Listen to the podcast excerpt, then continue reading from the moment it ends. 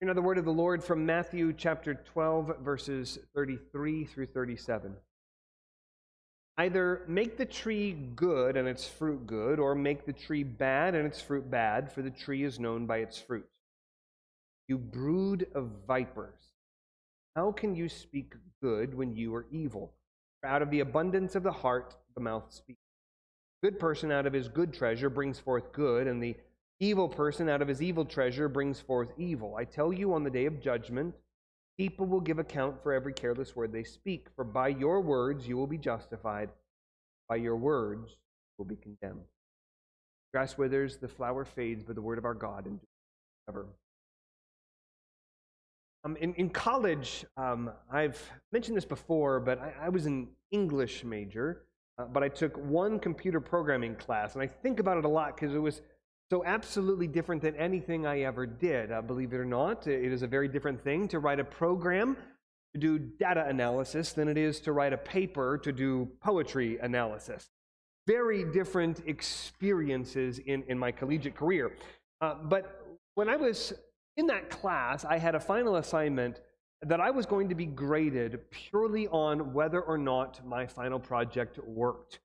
Uh, again, as an English major, you get to do different things. You just write a paper, and if it sounds good, you can get a good enough grade. Uh, but I was going to be judged on whether or not this would actually spit out, output the right answer. We were supposed to design sort of a, a shopping cart like you might uh, find online that I could add products to, take products away. We were supposed to calculate the, the total price, sales tax, all of that kind of information. And I was judged purely on whether or not it would come to the right answer. Now, I worked hours on this. I worked hours and hours and hours trying to get everything right, trying to get all the logic working correctly. And once I got to the point where it worked to some degree, where it actually, the computer actually let me compile the software. I didn't have any errors that would stop me from even using the software to start testing it out. Once I actually had something, well, then the next, I, I found had a, a next big round of changes had to happen because it was working and I was adding products and subtracting products but the number was wildly off. Now, knowing my math skills, that may not surprise you, but theoretically, the computer should do better math than I'm able to do. And so I was wondering okay, if I put in this input, if I'm putting in these products, why am I not getting the right, the right answer? And this is where I had to think, okay, so what, what's going on here? And I looked back through the code and, you know, hundreds of lines of code, and I'm thinking, where am I even supposed to start to figure out why the right answer is not coming out? Well, one of the things I learned, and you developers in the midst probably know about this, but there was a way to sort of write these instructions where I was able to, on a different sort of uh, panel, have the computer tell me exactly what answer it was getting at every step of the logical equation. So, step one, this is the answer the computer has. And I'd look at that and I'd say, okay, right so far. Step two, yes, still correct. Step three, ah, that's where a problem is. And I'd look at, then I could go right to the code where step three was supposed to be happening, and I'd say, okay, a parenthesis in the wrong place, or I, I did an addition sign rather than a multiplication sign, and I'd fix that, and it was still wrong. And so I went back and, okay, step one, that's working right. Step two, that's working right. Step three, that's right now.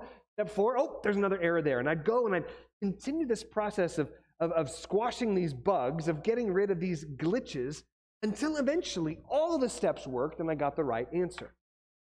Now, I tell you that story because I think sometimes we wish we could do this with our hearts.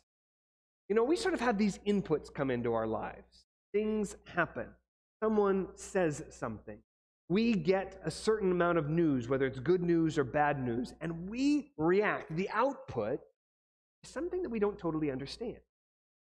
This happened. Why do I feel this way? This happened. Why do I feel so strongly about that? We start to wonder I wish I could just sort of peek into my heart, maybe pull back the code, and see where I'm making a wrong step in the logic of my heart. Jesus is giving us something like that, although it may not have quite all of the precision that we might like for it. But he's telling us the words we speak have this kind of a function. And we don't always like that. Because if the words coming out of our mouth really do tell us about something that's going on in our hearts, that should, in some cases, frighten us. But Jesus says there's actually a closer connection between the words that we speak, the abundance of our hearts, we like to imagine. The big idea as we look at this passage today is this You are what you say. You are what you say. Three parts our passage this morning. First of all, in verse 33, sincerity. Sincerity. Jesus wants us to be sincere in our speech. Second, speech. Talk about why speaking is such a big deal and how it lets us to understand the, the steps of logic in our hearts. And then three, scrutiny. Scrutiny. We will be judged for what we say. Let's start with this issue of sincerity in verse 33. Now, the context of what Jesus is saying in this passage is very important to understand. Um, in fact, some people look at uh, the passage we looked at last week and this week all at once because it does kind of all hang together. Um, it's after Jesus had healed a demon oppressed man. The Pharisees uh, um, were hearing the people ask, Can this be the son of David? And so they says, It's only by Beelzebul, the prince of demons, that this man casts out demons. They were seeing what Jesus was doing. They were seeing that what Jesus did was good, and they were attributing the power of Jesus to the power of Satan. And what Jesus says is that's an impossible kind of a mix.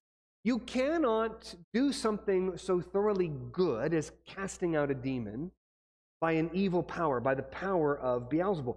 Satan does not cast out Satan, as Jesus said back in verse 26. And then further on the opposite side of this, Jesus says at the same time, uh, you cannot look at God's good kingdom and oppose God's good kingdom, uh, because if you do, you will ultimately scatter. No evil can come out of God's good kingdom, and goodness cannot come out of Satan's evil kingdom. You can't fundamentally mix the two things. Ultimately, what Jesus was saying is no one who is good, in the sense that Jesus is talking about here, can do ultimate evil, and that no one evil can do ultimate good. And that's what Jesus is getting at in verse 33 when he's contrasting who he is versus the Pharisees. When he gets to verse 33 and he says, either make the tree good and its fruit good, or make the tree bad and its fruit bad for the tree known by his fruit. So Jesus is, again, he's talking about this discussion, this dispute that he's having with the Pharisees. And he's telling the Pharisees, stop trying to find evil in me, a good tree, and stop trying to claim goodness in yourselves, who are in fact evil. You're saying, Jesus is saying, in, in the case of me, Jesus is saying, if I am doing good, if I am casting out demons, that cannot come from an evil power. The simplest explanation for good fruit from my tree, Jesus is saying, is that I, the tree, myself, am good. And then for you, Pharisees, if you do evil, and remember earlier when Jesus healed a man on the Sabbath, back in verse 14, the Pharisees went out and conspired against him how to destroy him. If you're doing evil by plotting my murder, then understand, stop trying to claim that you are in fact good. You are not good. The simplest explanation for the rotten fruit that's emerging from your life is that you yourselves are rotten to the core. Your souls are rotten. Jesus is making a very strict separation.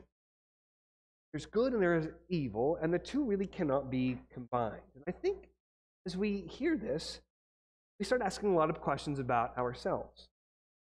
Well, if really there is only good and evil, if there's only these two categories, what do we do? I mean, there's evil in our lives. Where do we fit in for this? What is Jesus saying, not so much about himself and the Pharisees, maybe we can see that from the text, but what do we say about us? The point that Jesus is making is not that he requires his people to be perfect. The point that he is after is that Jesus wants sincerity. What Jesus is saying, and I'll, I'll show this from the wider context, is that everyone is going to be inconsistent, but not everyone the hypocrite. The Pharisees are hypocrite. They claim to be good when they are in fact rotten to the core, when they are in fact evil. Jesus is saying that is a different thing than mere inconsistency. Now, now, how do we see that from the wider context? How do we know that Jesus isn't demanding perfection and anything short of perfection will be ultimately condemned? Well, what Jesus says, uh, well, what Matthew said rather about Jesus, if you remember back in verse 20, of Jesus, Matthew wrote that he fulfilled the prophecy from uh, the prophet Isaiah that a bruised reed he will not break, and a smoldering wick he will not quench. Jesus is the one who recognizes that all of us are going to be inconsistent. All of us are going to be imperfect. But what he is saying is that a fundamentally different than being a hypocrite. John Calvin has a really good line about this. He says, Christ does not demand absolute and entire perfection, but only a sincere and unfeigned or unfaked disposition. The Pharisees, whom he addresses, were far from possessing. As Scripture applies the term bad and wicked to those who are completely given up to Satan, so the sincere worshippers of God, though they are encompassed by infirmity, weakness of their flesh, and by many sins, and groan under those burdens, they are nevertheless called good. This arises from the undeserved kindness of God, who bestows so honorable a designation on those who aim at goodness important not to miss what Jesus is saying. It is one thing Jesus is saying that the Pharisees do evil, and Jesus has much to say about the evil of the Pharisees throughout the entire Gospel of Matthew and the other Gospels as we see Jesus interacting with them. That is one great serious problem. The greater problem, the one that Jesus is addressing now, is that despite the fact that they are evil, they are nevertheless claiming to be good and to do good. What they are doing is they are calling their evil good. They are, in a word, hypocrites. Now, if you know anything about our culture, our culture has a very different way of approaching hypocrisy. Our culture doesn't like hypocrisy at all. Uh, maybe you could sort of get away with it in this culture and it was sort of assumed, uh, but our culture really recoils against the idea of hypocrisy. But the path that our culture takes to try to get around hypocrisy is by what our culture calls authenticity. Authenticity. It's not trying to sort of cover over evil with a layer of good. It is rather the rejection of the idea that the things inside me might, in fact, evil. I'm not going to just sort of hide that, suppress that, pretend that that doesn't exist in me. Rather, what the culture would argue is in order for me to be authentic, I need to let all of that out. Carl Trueman calls this expressive individualism. He calls it a public performance, an outward public performance of inward desires. Now, this is especially true in areas of human sexuality. Our culture says uh, the way to be good is not to try to change what's inside you in the area of your sexuality, uh, not to try to bring that under the lordship of Jesus. Rather, what you need to do is to stop trying to suppress that and just live that out loud, live that publicly. But it's far more than that. Just in the area of human sexuality, it is also so much the case in really every area of our lives. Maybe you've heard the phrase uh, when someone says that you should speak your truth. I'm going to speak my truth, you speak your truth. It's the idea that what I need to do more than anything else is to bring what's inside of me out. Because the idea is not that I've got something bad that needs to be covered up, but rather if it's inside of me, it is necessarily good. And the only wrong thing would be to press that. But ultimately, this doesn't work. This may be an attempt to try ultimately to avoid hypocrisy by authenticity, but ultimately it gets to the same place. Uh, because as people try to let out what these desires that they think are good in certain ways, or the, my truth as I see it, what eventually happens is that other things start to seep to the surface well bitterness, vindictiveness, jealousy, covetousness, all manner of unrighteousness. I'm just wanting to express this part of myself, which I think is pure and pristine. I'm speaking my truth. But out of that, eventually comes all of these other things that are welling up in my heart. And even if I call this over here good, at the end of the day, I can't really explain that. I wouldn't want to call it that good. I'm just hoping that you won't. Our culture tries to avoid hypocrisy by authenticity. But in the end, we come to the exact same place. We call more things to be good than are actually good. In the end, we end up with the same kind of hypocrisy, where what seeps out is something that we cannot quite justify, even if we're trying to justify other things in our lives. Jesus again, doesn't call us some kind of perfection. He knows that there's evil lurking in our hearts. He doesn't want perfection from us. Uh, he does ultimately, but not right now. He wants rather sincerity. Jesus forgives inconsistency. But Jesus everywhere opposes hypocrisy. Particularly, Jesus opposes hypocrisy in the area of hypocritical speech. Then we come to the second section on speech in verses 34 through 35, where Jesus is going to show why this area of speech is an area uh, where things that we don't want to emerge from our hearts end up seeping out in various different ways. Jesus opposes the Pharisees in verse 34 by calling them, You brood of vipers. And that's old King James language that's so famous, it's been kept in our more modern translations. But the idea of a brood, it's a children, the offspring. You children of serpent.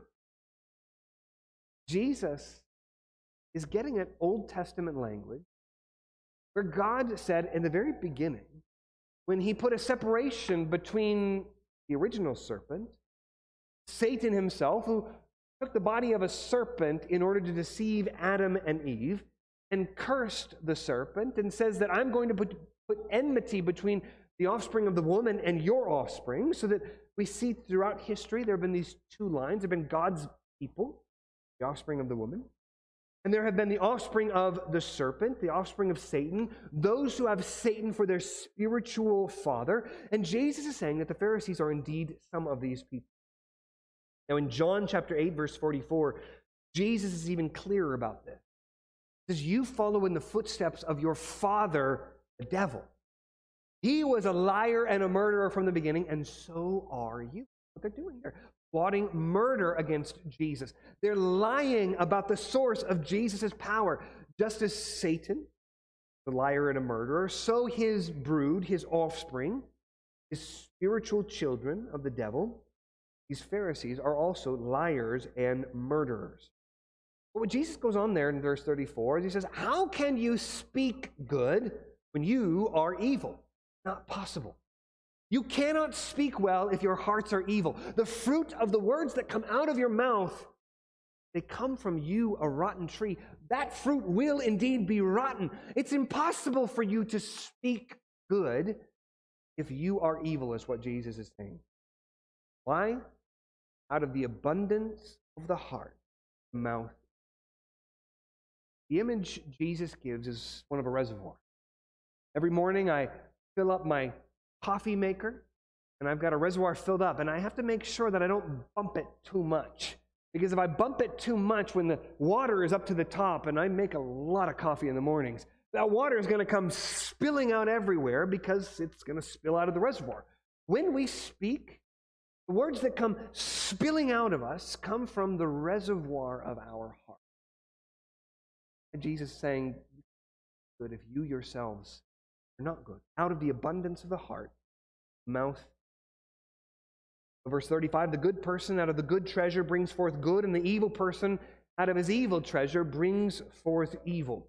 One commentator, Lenski, writes this He says, Each man stores up what he thinks is valuable in his thoughts, in his judgments, in his convictions, and the like. As occasion arises, he draws on these treasures of his. They are exactly like the man who has stored them away. What you store down in your soul becomes who you are. You know, maybe you've had something, uh, food in the past, that has too much of a particular spice. Sometimes my children, they're wanting to season their food and they dump so much salt, you can barely see the food anymore. Doesn't matter what you do, that food is now ruined. You can only taste the salt from that point on, okay? If they do that with pepper, same thing. It will be disgusting to eat. Someone, um, a family member of mine, uh, once uh, tasted Chipotle brownies, that spicy Chipotle sauce, and they had a kind of a kick, and she thought they were delicious, so she used the same recipe but added way too much Chipotle. And we ate these. You could no longer taste the chocolate. It was just a kick in the face of nasty spice that tasted like garbage. They were inedible. The rest of the ingredients were good, but because of the chipotle in there, too much of it, it made the brownies absolute garbage. That's exactly where we went. We put them right directly into the garbage. But Jesus says your soul is like. You put garbage into your soul, and that's what you become like. You put evil into your soul, and that's what you become like. It's not like you have these receptacles that you can neatly put this stuff in your life over here, and it won't affect who you are. Jesus says that becomes the pollution of the reservoir of your soul. When you speak, it's that pollution going to spill out your words themselves. You are what you store up in your heart, and what you store will ultimately spill out in your words. When you speak from the heart, you are what you say. And it's this connection between our speech and our souls that allows Jesus to tie our speech to our ultimate judgment one way or another.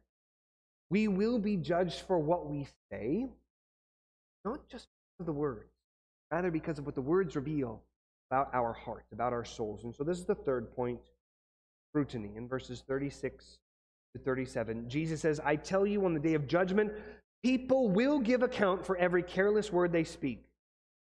By your words you will be justified, by your words you will be condemned.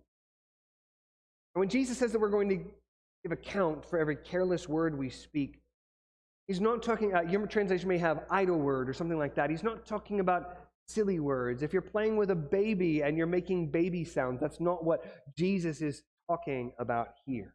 He's not talking about joking and laughing with your friends.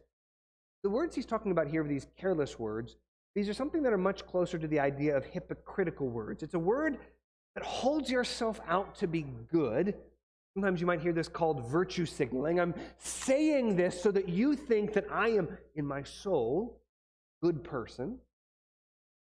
But in fact, though I am saying this outwardly, what is really happening in my soul is very. Now, again, this goes back to what I said at the very beginning. It's, it's like that software. Again, there was a shopping cart that I had built at an early stage of the draft. I did, God's grace, get the, the project to work in the end. But early on, I had a shopping cart and it functioned. It just did not function correctly. And the judgment for that shopping cart was bound up with whether it functioned correctly, whether it worked or whether it didn't work. If it gave the right output, I would get a good grade. I would be justified in my grade. If it did not give a good output, then I would be condemned in the grade for that output. Same thing is true in our hearts. It wasn't that my professor was concerned so much about the output. It wasn't like he was having me build this so that he could go shopping and needed to know how much he could spend. He could pull out a calculator if need be. What he was trying to figure out was was my programming correct? And this is what Jesus is saying. These words reflect whether our hearts are correct, whether our hearts are in a right condition. Not so much that we will be condemned or justified by the sounds that we utter, by what those sounds reveal about the condition of our hearts. Now, some Bible scholars use this helpfully, I think, to explain what we mean by the blasphemy of the Holy Spirit. When we talk about the blasphemy of the Holy Spirit in the, in the previous passage, a blasphemy that cannot be forgiven either in this age or the age to come. It is the unpardonable, unforgivable sin. The point is not that there is some magical curse word or phrase or incantation that if you say those words in the right order that you will be bound to hell and destruction forever. Not so much the words say, it is where would those words come from? It would come from a heart, a soul that is set in settled, decided, stubborn opposition against the Spirit of God, against the kingdom of God, against the purposes of God in the world. If you set yourself against God, Jesus says, you will scatter. Which is why this can be expressed as a blasphemy of the Holy Spirit. Again, it's not so much what you say, it is rather that what you say comes from your heart. Regarding the other side of this, the justification, by your words you will be justified, something that Paul makes a little bit clearer in Romans chapter 10, verses 9 through 10. Is if you confess with your mouth that Jesus is Lord and believe in your heart God raised him from the dead, you will be saved. For with the heart one believes and is justified, and with the mouth one confesses and is saved. Again, the point is not that you have to utter the, the magical incantation in the right way in order to be saved. Say these words in this order and you will be saved. The point that both Jesus here in our passage and Paul in Romans chapter 10 is making that there is the tightest integration between what spills out of our mouths and what is contained in the reservoir of our heart. how do we then apply these words, these warnings of Jesus? One of the difficult applications of this particular text, and I've been meditating a lot on this week, listen to what your words are saying about your heart. Listen to what your words are saying about your heart. Have you ever noticed how much time, energy, and effort we spend trying to dissociate ourselves from our words? Sometimes this happens at a really big formal level. People enter into contracts and they say, they get into difficult uh, disagreements about what the contract means. They say, Well, I know the contract says this, but I didn't mean that. Sometimes we do this on a formal, informal level. I know I said that, but I didn't mean it. I was only joking. I wasn't really saying that. We try to deceive ourselves that the ugly things we say don't mean anything, don't reveal anything.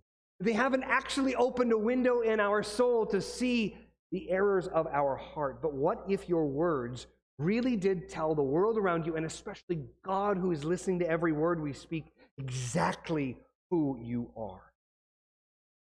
Cannot hide your evil heart any more than I could hide my bad programming skills when I was in college. Jesus is saying that you are, in fact, what you say. You can't separate that out. what are your words saying about what you are? What do your words reflect about your true priority? What do your words reflect about your contempt for other people? What do your words say about your fears what do your words say about your unbelief in the promises of the gospel? What do your words reflect about your love or your lack of love? What do your words say that you are? If you listen to your words for very long, you're not going to like. From you, you should know what's coming out of the depths of your soul, but the heart is deceitful above all things and desperately sick. Who can know it? We only know it by the words that come tumbling out of our mouth. Oh, that's apparently down What do we do about our sinful words? The first thing that Jesus is calling us to here, and he's calling the Pharisees to this, but they are stubborn in their hearts. They are in decided, settled opposition against the Holy Spirit. They have blasphemed the Holy Spirit, not merely by the words they have spoken, saying that Jesus cast out demons by the power of Satan, but by the hearts that could conceive of such a wicked thought. They won't repent from this, but we should. Repent from your words. And that is not repent so much from the sounds that you utter, repent from what in your heart those words have come from. As we talked about in the past, repentance is a change of mind, what the word means, stemming from a change of heart that overflows into a change of life. This includes your words. It means to change your mind about the significance of your words, to really recognize that these reveal who you are. It's to change your heart by learning to hate the sin that is revealed from the words that you speak. And it's confess these things to God, ask Him to forgive us, and to ask Him to make us new, not so that we can better manage our speech, so that people won't be on how evil our hearts are. We're asking God to create in us a new heart a new heart that will result in new words. First of all, repent from your words. Second of all, confess the lordship of Jesus Christ. And if you confess with your mouth that Jesus is Lord and you believe in your heart that God raised him from the dead, you will be saved. About magic words, this isn't a, a protection, incantation, or charm that you can speak over your life, or maybe you can print out and put on the door of your house to ward off evil spirits.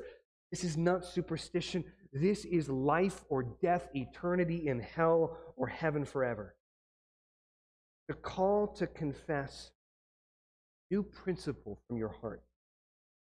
Part of this means that we need to cultivate words that deepen our love for Christ. You know, again, we will speak out of the abundance of our hearts, the reservoirs of our soul, just as we can tuck away bitterness and lust and resentment and fear, so we can tuck away God's word in our hearts. Scripture urges us to meditate on God's word. It's an image of a cow chewing its cud. That should be what we're constantly, constantly, constantly chewing, meditating upon over and over and over. Why? that we are not ingesting into our souls wickedness of the world, but the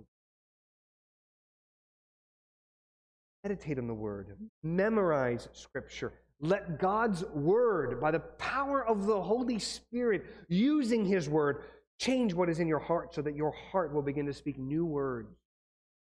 We will sing a new song, Lord. I've printed off a resource um, in the parlor. There's copies out there, at least there were. Um, it's an article I've written on wisdom for the tongue and Old Testament theology of the tongue. There are a number of scripture references. The Old Testament has so much to say about the tongue and how to tame the tongue. If this is an issue for you, I would urge you to get a hold of this article and to look up a lot of the scripture references and to pray over what you are reading there. But at the end of the day, it's important to recognize that what Jesus is talking about here isn't a system that we can employ to fix ourselves. You cannot pull up the source code of your heart and begin to affect it, to change it by just typing into the few things into the prompt. Furthermore, and I can't do that. Your pastor can't do it to myself, much less for you. It requires is nothing less the work of the great physician giving you a transplant of a heart, taking out your stony, rock hard, cold, dead heart that thus far fills up your soul, that spews out vile and vindictive and evil words.